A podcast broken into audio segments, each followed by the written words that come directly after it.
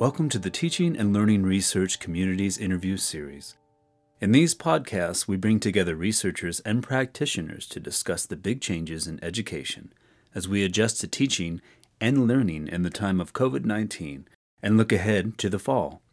Our mission is to eliminate the gap between research and practice in the field of education. Hi, everyone. My name is Kathy Kavanaugh. I am Chief Technology Officer at the Lastinger Center for Learning at the University of Florida. Um, and I'm thrilled to be bringing um, a conversation to you with Dr. Phil Neufeld, who is Executive Officer of uh, IT in Fresno Unified School District. I've known Phil for several years through a journey that led to um, a very successful um, kind of COVID uh, response in their district. And um, so I'm hoping that he has some stories to share with you. I'm sure he does um, that will help you as you move forward. Um, so, welcome, Phil. Thanks for being here. Thank you, Kathy. It's good to be with you. I've learned so much from you along the way. So good to be here. Excellent. Um, so I want to start out by um, understanding Fresno uh, School District and their teachers' journey toward hybrid learning. It didn't just start this year when, when we went into um, quarantine. So tell us a little bit of the history. Yeah. Well, so um, let me start with the, the, the, big why of our journey. Uh, we, we believe that students live and emerge into a world that isn't going to be like ours entirely.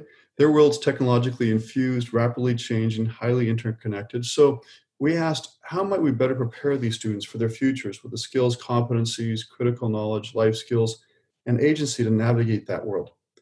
We began about five years ago our personalized learning initiative, we call it PLI. It built upon high quality instruction, student voice, collaboration, and the intentional use of technology. It included the necessary conditions. I call them the necessary conditions because they're foundational, like working internet, Wi Fi, laptops, and tech supports. And then it included strong structures of supports for teachers who chose to participate in this journey, like professional learning, communities of practice, and job embedded coaching. So we now have over 1,000 teachers who have directly participated in PLI through professional learning cohort and or at one of the 35 partner schools where they design roll out blended learning. The results year over year showed students in PLI classrooms outperformed their peers on the state test and all ethnic groups participated in these academic gains. And all students enjoyed more active engagement that led to more student ownership. And students grew their skills through learning that embedded content and competency within the learning task. Teachers and schools um, celebrated these changes in practice, and it truly was a joy to see what was happening in the classroom as we learned alongside with our teachers. I remember one classroom last week in school, and um, the teacher turned to the students and said, Okay, you guys know what the learning objective is um, you know how you can drive your learning. And she then was able to engage with me in a conversation but i turned to the class and i saw everyone choosing how to do that and really what you saw in that experience because they were choosing whether to do, do it with a digital tool or not whether to do it with peers or not is what you'd want to see in the workplace and what is necessary in the higher ed world. So it's been an exciting journey along the way and that's what's been building our ability our readiness to respond to covid and uh, the reopening of schools as well. That's fantastic. Um, I love the way that the initiative has given students and educators opportunities to lead within the communities um, where they live and they work. Mm-hmm. So, what, what, did you do to support educators um, and sustain their professional learning over all of these years as you expanded um, the approach? Yeah. So, our approach was asset based, strengths honoring, and practice driven better structures and strategies, whether at the classroom, school, or system level, lead to these better outcomes. So we employed multiple structures of supports, including professional learning, communities of practice, the coaching. Our communities of practice created new networks, new connections for learning alongside others, both across grade levels, content areas, and schools.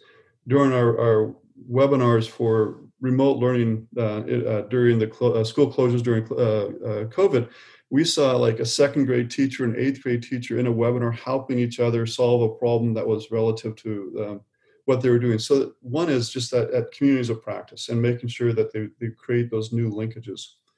We also had to address change at multiple levels, um, teacher levels, school site levels, and at the systems level. So if we want improvement in people's practice, then we need to reimagine how we shape their learning experience. Linda Darling Hammond had a study on effective professional development, found it uses models of effective practice, incorporates active learning, and it has enough uh, ongoing persistence in, in uh, people's a- access to it. So we asked, why do teachers use PowerPoint at the front of the classroom to lecture? Probably because it's what they saw the professors do, and they've seen it in professional learning sessions. So we instead focused on teachers getting the affective why of future readiness, experiencing as a learner these new teaching practices, getting training on the use of apps, and then intentionally practicing these new approaches. Ironically, after we sort of had these future ready videos and how the uh, you know real short pieces, we had teachers get into groups that were virtual and actually they would get a piece of a PowerPoint slide and have to collaborate around what's their why for shifting their, their teaching practices. They took these new practices back to the classroom, and the changes in classrooms and across schools is special and worthy of celebration. There is more innovation in context, more sharing of these practices across uh, the community, and more student ownership of learning. The PLI team had but a few people, so our work required activating these networks of teachers, collaborating across departments, and engaging external partners in order to, to create a sustainable movement. And we made this sustainable also by grounding this work in student voice and teacher choice. So teachers were empowered to innovate in context. And when COVID 19 hit, we were more ready. We learned alongside teachers with rich experiential webinars and competency based teacher supports uh, for our on demand training website, which uh, is publicly available, Fresno Unified. And if you look up on demand training, you'll get there.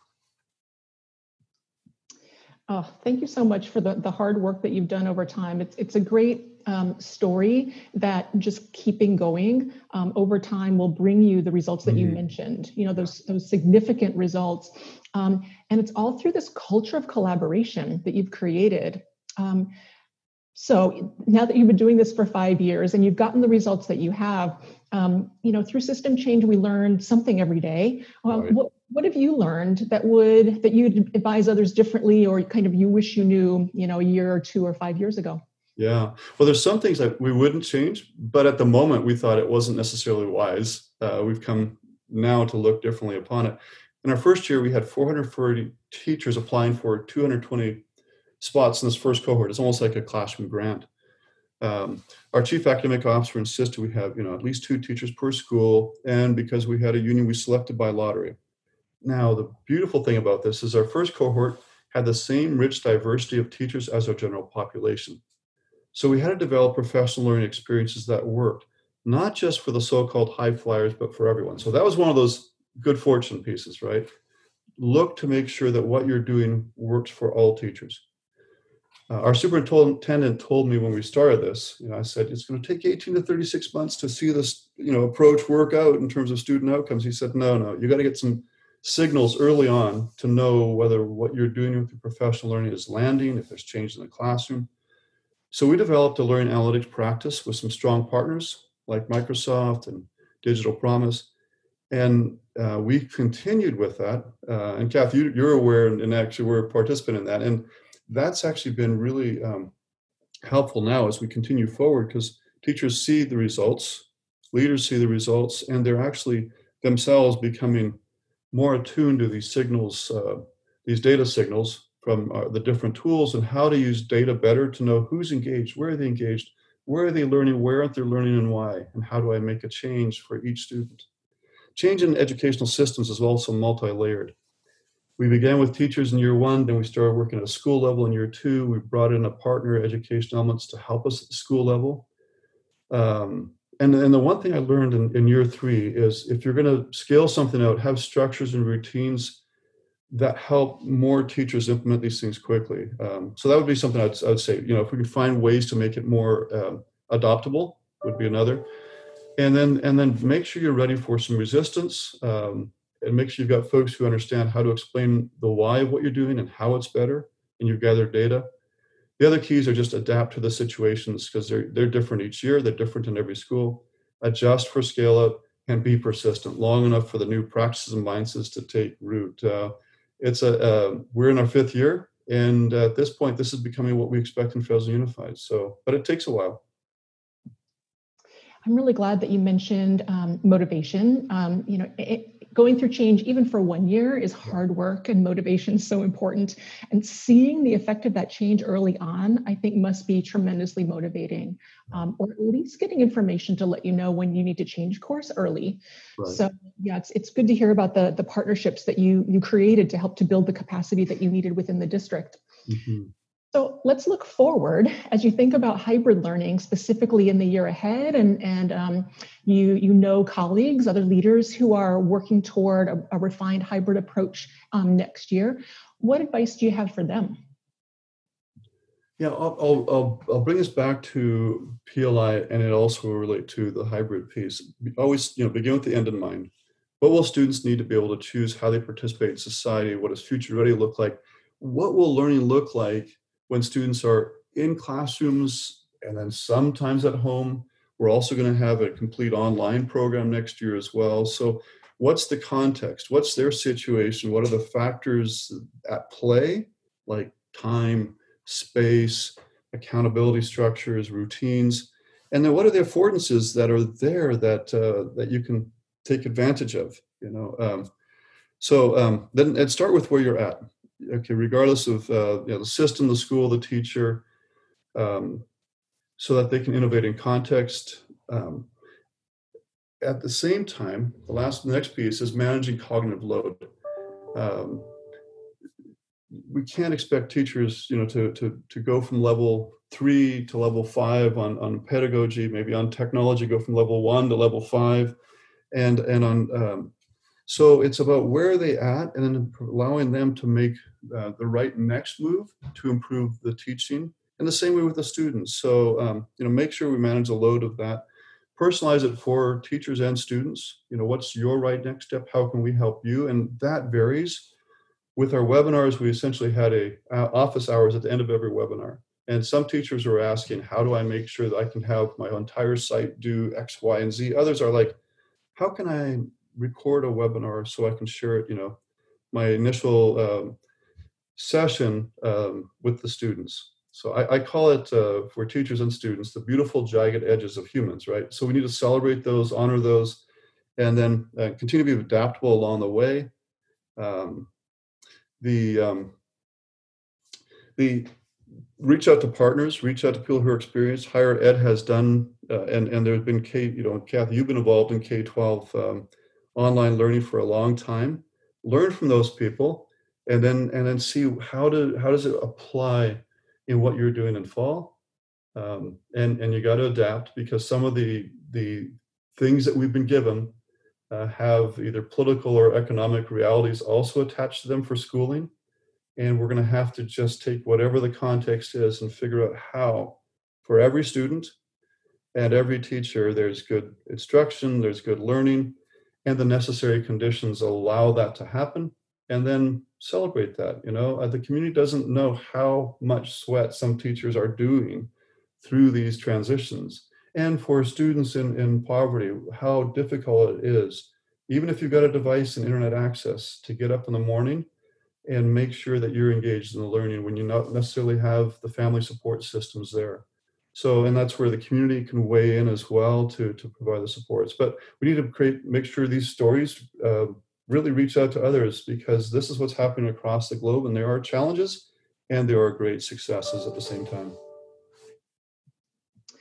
that's an important message that we're we're not in this alone. There are others who've gone before us and, and have something to contribute. And and thank you for bringing the the lens back to equity. Um, I, I, know that that's been such an important focus in fresno unified for for many years. Um, and i mm-hmm. think that it's a struggle um, in in some districts. So it's it, it's a, an, an important example for others.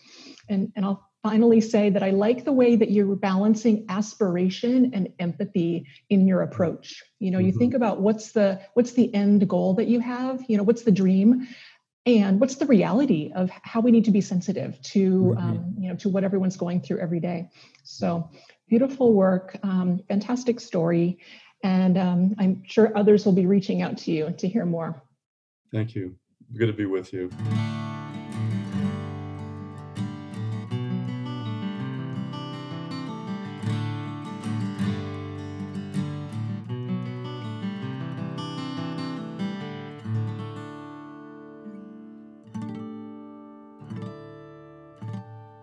Thanks for listening.